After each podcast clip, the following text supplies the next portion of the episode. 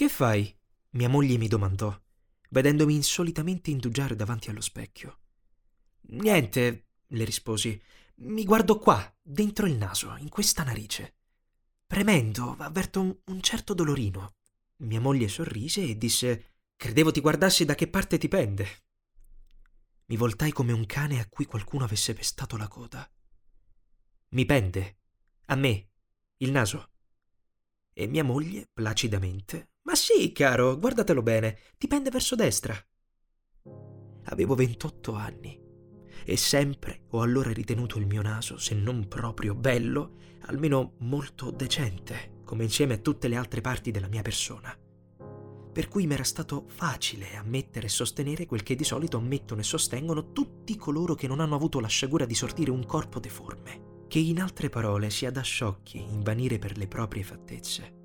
La scoperta improvvisa e inattesa di quel difetto, perciò, mi stizzì come un immeritato castigo. Vide forse mia moglie molto più addentro di me in quella mia stizza e aggiunse subito che se riposavo nella certezza d'essere in tutto senza mende, me ne levassi pure perché come il naso mi pendeva verso destra, così... E che altro? E altro! Altro!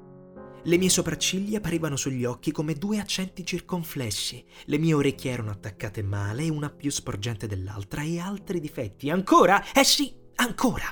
Nelle mani, al dito mignolo, e nelle gambe, no, no, storte no. La destra, un pochino più arcuata dell'altra, verso il ginocchio, un pochino.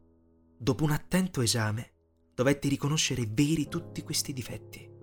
E solo allora, scambiando certo per dolore e avvilimento la meraviglia che ne provai subito dopo la stizza, mia moglie, per consolarmi, m'esortò a non affliggermene poi tanto, che anche con essi, tutto sommato, rimanevo un bell'uomo. Avrei potuto, è vero, consolarmi con la riflessione che alla fin fine era ovvio e comune il mio caso, il quale provava ancora una volta un fatto risaputissimo, cioè che notiamo facilmente i difetti altrui e non ci accorgiamo dei nostri.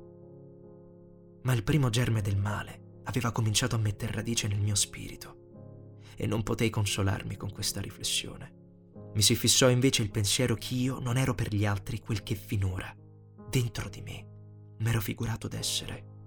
Ma ora pensavo, e gli altri, gli altri non sono mica dentro di me.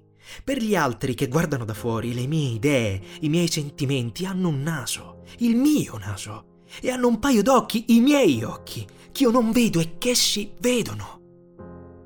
Che relazione c'è tra le mie idee e il mio naso?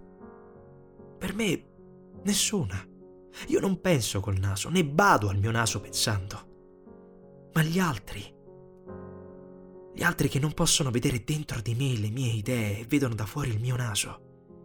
Per gli altri le mie idee e il mio naso hanno tanta relazione che se quelle poniamo fossero molto serie, questo per la sua forma molto buffo, si metterebbe a ridere. E quando mi ponevo davanti a uno specchio, avveniva come un arresto in me. Ogni spontaneità era finita. Ogni mio gesto appariva a me stesso fittizio o rifatto. Io non potevo vedermi vivere. Sono quell'estraneo che non posso veder vivere se non così.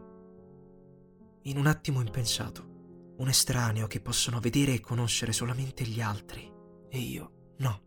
E anche ammesso che per una sola e determinata meraviglia, per un solo determinato cordoglio, per una sola determinata rabbia, io avessi veramente assunto quelle espressioni, esse erano come le vedevo io, non già come l'avrebbero vedute gli altri. L'espressione di quella mia rabbia non sarebbe stata la stessa per uno che l'avesse tenuta, per un altro disposto a scusarla, per un terzo disposto a riderne, e così via. Il mio sforzo supremo deve consistere in questo, di non vedermi in me, ma d'essere veduto da me, con gli occhi miei stessi, ma come se fossi un altro, quell'altro che tutti vedono e io no.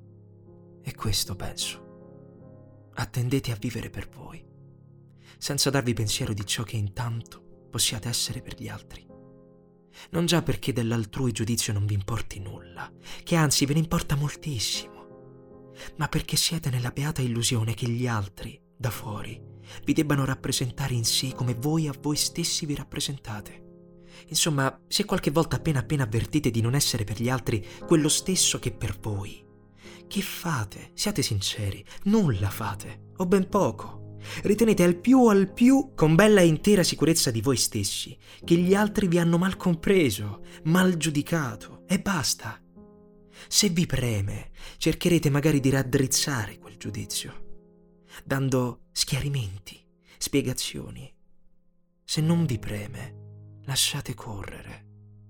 Scrollerete le spalle esclamando Oh, infine ho la mia coscienza. E la mia coscienza mi basta.